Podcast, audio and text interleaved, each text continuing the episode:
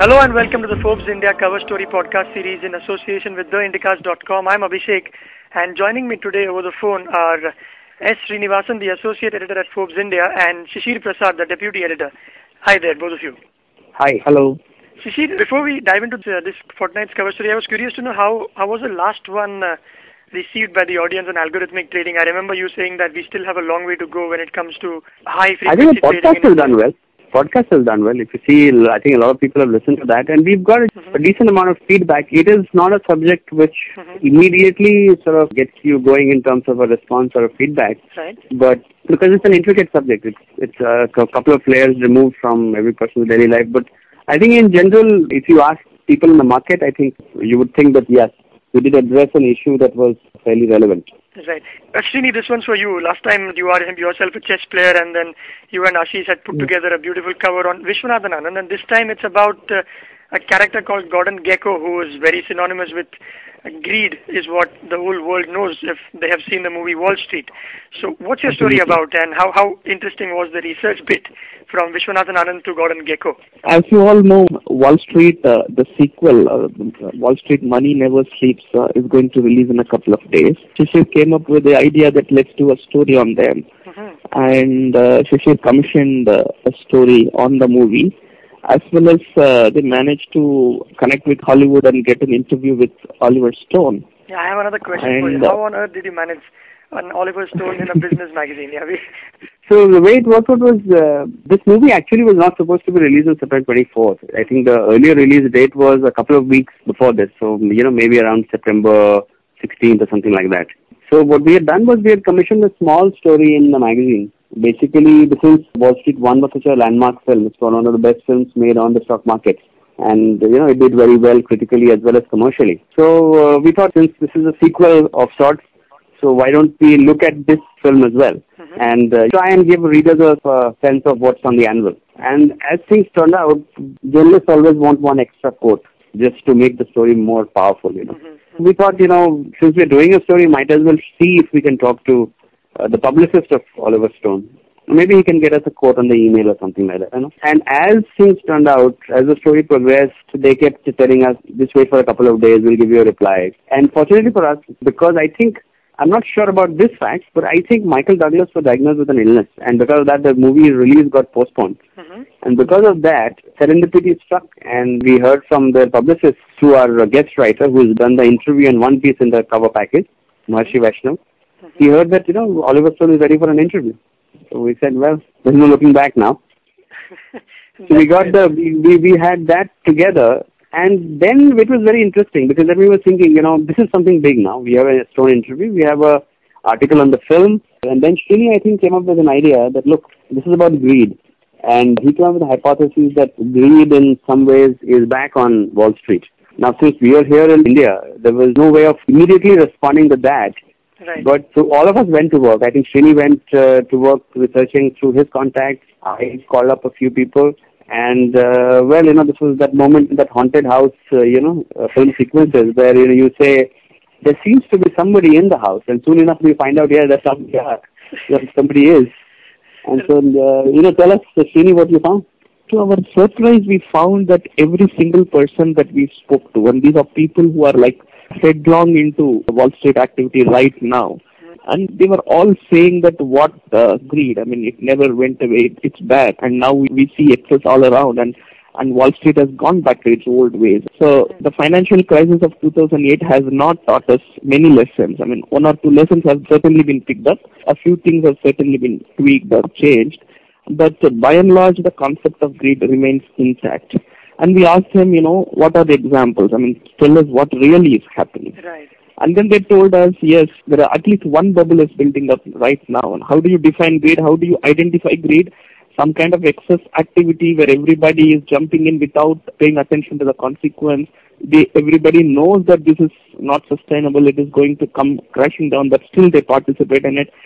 All other indicators have shown that, uh, you know, even though the stock market is down in the dumps, economy is down in the dumps, and people don't have any opportunity to invest in projects in America, people are still raising money. Some companies are raising money uh, now saying that, uh, you know, we will keep it for a rainy day. and they don't have a clear plan as to how they are going to invest that money. So that is another thing that is happening. So uh, two or three things like that, and they said uh, this is uh, is quite convincing that uh, greed is back on Wall Street. Surprisingly, the many people that we spoke to, and you know they don't know each other, but they all kind of agreed on on a few basic things. What exactly happening? So we got that uh, pretty picture of Wall Street in our minds and we went ahead and uh, wrote that story to kind of connect uh, the movie to the real Wall Street and make the larger point that greed is back. Actually, Abhishek, I must tell you also, the one of the very important uh, elements, though a very small one, Is also a very interesting story, and I think if the readers cue into that, they would find something of really value in that. Is that we sort of rounded off this entire package with a small one-page article by a regular medical columnist, Dr. Vikram Shin Kumar. He's written a very small, but one-page article saying how greed sort of manifests itself inside human bodies. What, what is the biochemistry of greed really? I mean, why, why do you sort of when you look at this nice chocolate brownie, you know, you want to have like you know five pieces instead of just one? And you know, why do Wall Street traders, for instance, you know, even though let's say they would have made millions, they want another ten. So that's another very nice uh, thing that rounds off the entire thing. Yeah, it also has a couple of uh, scientific words like dopamine lights yeah. up some part of the brain, which is written in a very layman's terms, which was an enjoyable read. But now, is Gordon Gekko, uh, now, let's assume that greed, the hypothesis that greed is not bad and that it's a primal instinct, like the article also says, the one pager that you just spoke about. So, should Gordon Gekko evoke anger or sympathy, or he's just doing his job? Is it bad? As the film points out this time, and of course we are yet to see the film. It's going to be released only on Friday, which is tomorrow, and the podcast is being recorded. Gordon Gekko is actually a nice guy in this film. he's reformed. He's he's the guy who is, uh, you know, with a change of heart. He has reined in that primal instinct, which is what I think humanity is about. I ask that because uh, in your article, Gordon Gekko represents the bad guy in the U.S. who probably the stockbroker who has made certain insider trading deals or has become rash or is working for the money. But on the other hand, Gordon Gekko said, look, I play for the shareholders and I would go to any lengths to make them happy. So isn't that what the stock market is about? Keeping the shareholders happy and getting as much as possible. Of course, not crossing the ethical line. Do the American stockbrokers or those Ivy Leaguers or the ones who get millions, are all of them, can they be painted with the same brush? Because I suspect in most of the media articles, Hmm. it seems as if everyone is out there to slam the American audience saying that, look, they made wrong decisions in spite of they being well educated and living in those fancy apartments. Well, in general, in general, you can't paint everybody with the same brush. So that's mm-hmm. the general rule of life. But if you look at the literature, look at the articles that were published, the article that Michael Lewis wrote, for instance, in for Esquire, and you know, it would seem to be that many people got swayed. That's for sure. Right. Did everybody? I don't think so. I, I just want to add to that. Gordon Gekko is not necessarily a bad guy in everybody's mind. Mm-hmm. In fact, ironically, Gordon Gekko becomes some sort of a hero for Wall Street wannabes uh, right after the first movie came. Right. And even the makers of the movie were surprised that the Gordon Gekko was uh, lionized like that uh, in the popular psyche. Many people had come up to Oliver Stone and said that I want to start off as Bud Fox and end up as Gordon Gekko. So it has a positive connotation in some people's mind, definitely. Uh, how do you draw the line between aspiration and greed? I mean, it's a very subjective and very tenuous kind of line. You know, when does aspiration become greed? So that is uh, one part to it. The other part to it, of course, is that shareholder welfare is some sort of a bogey that uh, people raise to do what they want to do. It's not always that the shareholders make money when these people uh, do their deals.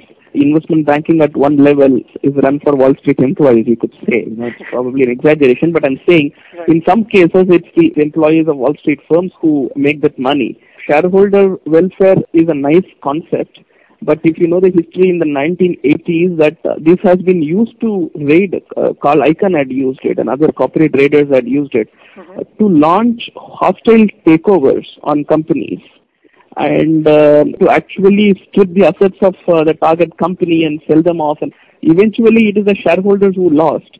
But uh, at that time of hostile takeovers, this concept had kind of nicely helped them. We can't simply say that Gordon Gekko was just doing his job.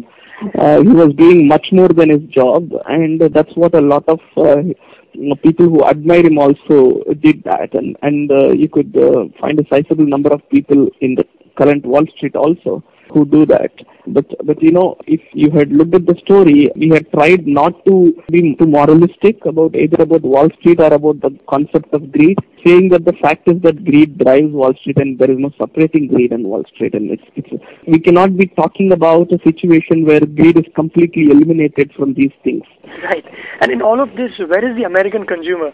In the sense that uh, since this is about the Wall Street and the stock market should ideally, if it works on fundamentals, let's assume for a moment, then it should be because companies do well, the productions are high, people are buying, more sales are happening, let's say revenues for the company, and hence the stock market keeps ticking. But none of that is happening at the moment with unemployment rates. We all know almost second day Obama sends out a statement that don't worry, things will get better, etc. So where is the American consumer in all of this? Uh, or is he even important enough? Or are the stock brokers even considering him or they are just playing with the financial papers and bonds with their own story altogether? See, if you see uh, the reduction in interest rate to 0% itself was targeted at the American consumer mm-hmm. because he was not borrowing enough and he did not have the ability to borrow because many of them had lost their jobs. So to kickstart credit, to kickstart consumption, to kind of uh, improve demand, that will have a good effect on the economy. That was the idea behind reducing the interest rate. Mm-hmm. But uh, the economy, uh, let's admit it, is in a shambles there, and uh, there is nearly 10% em- unemployment rate, and the deficit is at an all-time high. So many people are out of jobs. So the common man is doing extremely badly. Mm-hmm. And uh, what is Wall Street job? At one level, it is to find new ways of making money. You know, they boost their prop book or whatever. Right. There is already an attempt, this is called the Volcker rule, to separate, uh, you know, investment banking from uh, proprietary trading. In 1936, there was this Glass-Steagall Act mm-hmm. that separated commercial banks from investment banking, and it remained that way till the late 90s when Clinton kind of came back and uh, removed that rule. Now this is the second biggest uh, attempt being made after that Glass-Steagall Act. So if they end up separating it, then it will be very bad for them and we don't even know whether the impact will be good for the larger economy. So it is like, uh, you know, one of those things like, you know, what is the role of short selling? What is the role of speculation in the market? Mm-hmm. There are always arguments, you know, it improves liquidity, it, you know, it brings in uh, more volumes to the market and that eventually helps the man who genuinely wants to raise money for projects. So, you know, by curbing Wall Street, will you achieve anything? The jury is out on that. Right, so it's a dilemma of sorts for at least the Federal Reserve because I also read in your article that how the rotation of money happens uh, in the sense that mm. because the interest rates are low, that is you can borrow cheaply.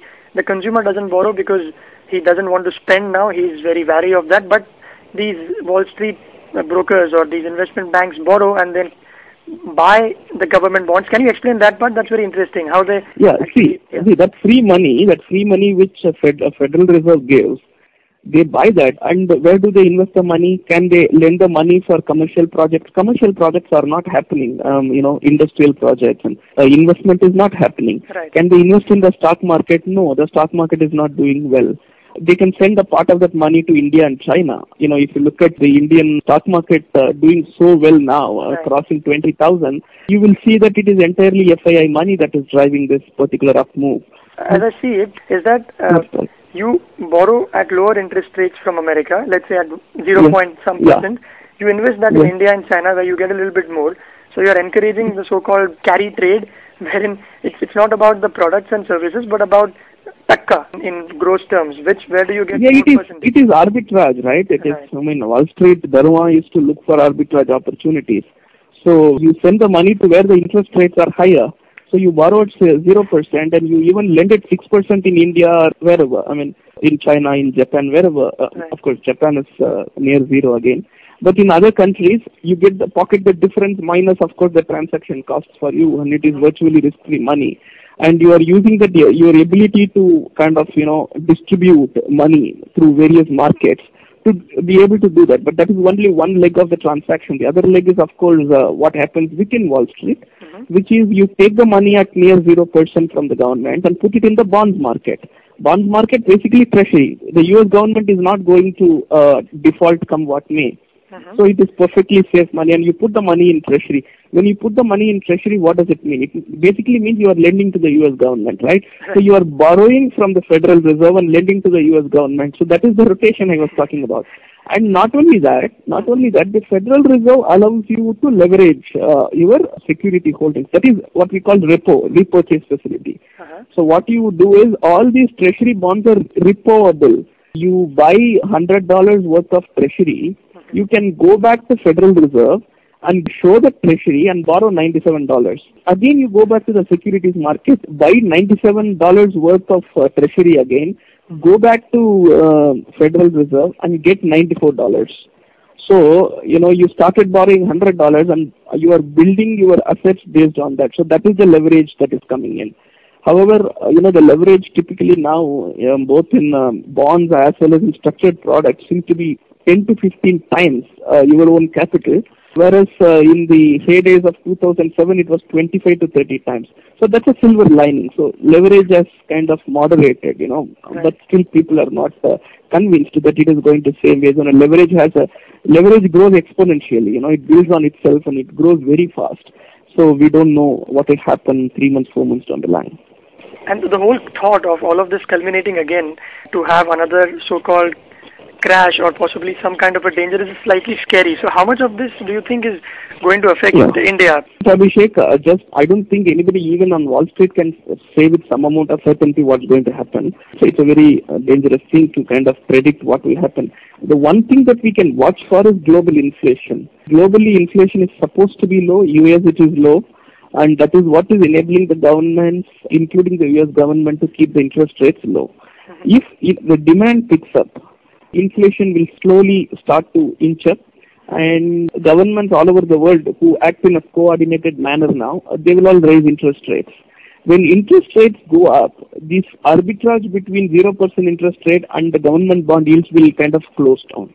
Right. right? As, so when that closes down, people don't have an incentive to buy or even hold the treasury bonds, so they will all come at the same time to sell.